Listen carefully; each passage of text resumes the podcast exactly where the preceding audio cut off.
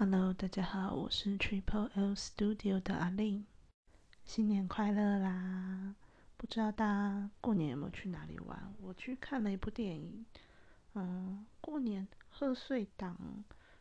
大概有三部吧，一个就是呃我没谈过的那场恋爱，就是有吴康仁、傅孟博，好可爱啊！然后另外是一个动画叫做《汤姆包与》。汤姆猫与杰利鼠就是一个很经典的迪士尼动画，但是我今天要推给大家的是《男儿王》。那《男儿王》是一个新加坡电影，然后他有得到今年金马奖的最佳男主角。之所以会注意到这个电影，是因为呃，在去年。对去年的金马影展的时候，从一开始的呃没有什么人注意到，一路卖到最后，根本是求票一票难求，每一场都爆满，然后好评不断，然后让我那时候就没有看到他非常的扼腕，所以就呃的直到这个金马奖典礼过后，然后一直在期待他哪一家。呃，片商拿得到他的版权，然后呃，得到他的发行权，发行权刚刚查了一下，然后非常的期待这部电影呢，终于在呃过年的时候去看了，就非常的欢乐、好笑、舒压。那他的故事大纲大概在说一个男子中年失业，然后。有着各种贷款压力、老婆小孩期待的情况下，每天出门呃去上班，但是他在一个变装皇后的酒吧工作，那是成，然后最后他成为了一个变装皇后的故事，然后是很好笑，有歌有舞，然后也其中有人性温暖的片子，所以很推荐给大家可以。周末的时候去看一看，笑一笑，然后很舒压又开心。YouTube 上面可以找到片段跟预告啦，可以稍微先看一下。反正就是我一直是很期待，是它可以出 K 歌场这样子。然后顺带一提，呃，今年的金马奇幻影展已经已经有片单流出来了，我觉得好期待哦。最期待应该是《七宝奇谋》，嗯，一个很经典的片子。然后还有很爆笑威尔法洛的冰刀双人组，我觉得 在犹豫要不要买票进场去狂笑一番。陆陆续续应该还会有很多的片子，嗯，透露出来。然后啊，去年没有看到很多奇幻影展的。去年整个就取消啦，去年根本没有奇幻影展，气死！就是今年一定要，希望可以顺顺利利的举办。好，然后今天最近遇到一件事情，就是呃，在呃朋友社团哦，我因为我呃工作的关系，会加入一些呃脸书上面专业的社团，然后在过年的时候，有一个人就。版主就提出来了，就是大家觉得高级定制这件事情，到底就撇除掉呃高级定制的定义，因为这东西我后面讲到，它其实会是有一个定义的。那撇除掉这个定义来说，你觉得怎么样子算是高级定制？然后就有底下就有一些简单的讨论，然后我也。内心有点话想说，所以在这边说吧。先说为什么所谓高级定制服这件事情，我们会说它有一个定义存在。其实从它的历史来说吧，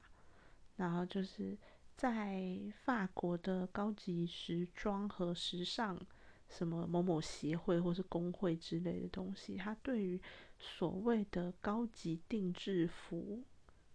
原文应该是法文，但是中文就翻成高级定制服这样子，有一个呃详细的规定，一个是它必须要是呃量身定造的，然后呃，客人至少会到他们的工作室里面量身一次，然后和试穿的手工的定制服。那有一些人会去强调它的手工占比有多少，有多少是手缝出来的。但是我仔细查了一下资料，我并没有看到这方面的讯息，所以就没有说。但是至少要是，呃，客人到工作室里面去，呃，量身至少一次。然后第二件事是在巴黎有工作室。然后至少里面要有二十位以上的成员，就是呃车缝啊、打板啊这样子的成员。所以这个这件事情很局限的，就是在你必须要在巴黎有工作室。所以你巴黎以外其他地方，呃，有有一些后来慢慢开放了，有境外的会员跟一些邀请来的会员。那除此之外，大部分的品牌都还是在巴黎的，呃的时装屋，时装屋才会有这样子的呃高级定制这样。然后再来是一年两次的那个高定时装周里面要走秀，那至少三十五套起跳，然后要有日装跟晚装这样子的系列，然后才能够。呃，称之为高级定制，那它其实是有一个会员制的，然后呃最的最谨慎、最保守就是所谓那个 official members，就是官方的会员这样子。然后除此之外呢，因为官官方的会员就一定是在巴黎，那呃。巴黎以外的品牌呢，就会称为是境外会员，比方说意大利啊、米兰啊，都可能会有一些当地的品牌，但是他们做工非常的精良，嗯，就有可能会被邀请来成为他们的会员。那另外是会有呃特邀的会员，就是 guest member，他们应该是每年或是。呃，每一次时装周，他们都会邀不同的觉得够品质够精良的品牌，然后来去做他们的高定时装周。那我觉得，呃，高定时装周里面看到的衣服呢，都是非常的厉害的，它可以说是工艺跟设计、版型、布料种种的服装的。顶尖顶峰，然后也因为他没有 没有这个成衣的压力，这样说有点奇怪，因为高定它呃更成本更高，然后呃更容易卖不出去，因为像呃高级成衣这类的，就是它可以是被量产的，但是定制服它。绝对没有办法被量产，它必须要每一个客人的量身定造，所以呃，它的中诸多成本啊，很非常容易赔钱的这件事。觉得在看高定时装周的时候，它里面充满了就是各设计师的梦想跟理念，然后是一种非常天马行空的一些想象。但是呢，就是一也是会会有很多实实验的东西，然后每次看的时候都可以带给我很多呃新的想法，然后呃它等于是一张空白的画布，然后没有给设计师任何的限制，就让你自由的去玩，然后要多奢华有多奢华，然后可以用最好的布料、最好的工，就什么都是最好的。然后就让你去发挥，这样。如果是设计师，应该觉得非常的开心。那在观众来看，就会觉得，呃，很多东西不一定是会实穿的，但是它的呃理念非常的重要。然后在工艺上面，它就是极致奢华的。比方说 Chanel，它就会有很多的工作坊，比方说羽毛的工作坊啊，帽子的工作坊，然后跟呃珠宝类、刺绣的工作坊，各种的工作坊来，呃，大家一起串联起来，去共同完成这个高级定制服的项目。在网络上也可以看到很多呃各个品牌在针对他们的工艺部分做的一些影片，拍起来都非常有质感，很值得去看。所以啊，当这个脸那，我我参与的脸书社团里面提出说，摒除掉这个定义来说，什么样子的衣服你们觉得是高级定制？那其实我内心想说，摒除掉这个定义来说，嗯，你基本上就不算是高级定制啦，你就算是。量身定做来说，嗯，如果说是普通的布料，一般的布料，然后没有特别的加工，你只是为了客人量身然后去做出来的衣服，那就就是客客定啊，客依据客人的身形去量身定做，它就没有所谓的高级这件事情。要如何才能够称为高级呢？就是你先想，就是可能设计师就要先想想，他们用的布是不是最好的，他们的工是不是最好的。那如果你都没有办法呃自己明了解到你用到的是最顶尖的东西的话，怎么好意思说自己是高级啊？我更超强。会提出这个原因，也是因为台湾开始出现了，呃，很多的品牌自己说自己是高级定制的服饰，但是，呃，看起来布料可能很像吧，但是，呃，可能也是客人量身定做，但是质感其实没有那么好，然后装饰也没有那么的，呃，仔细，然后。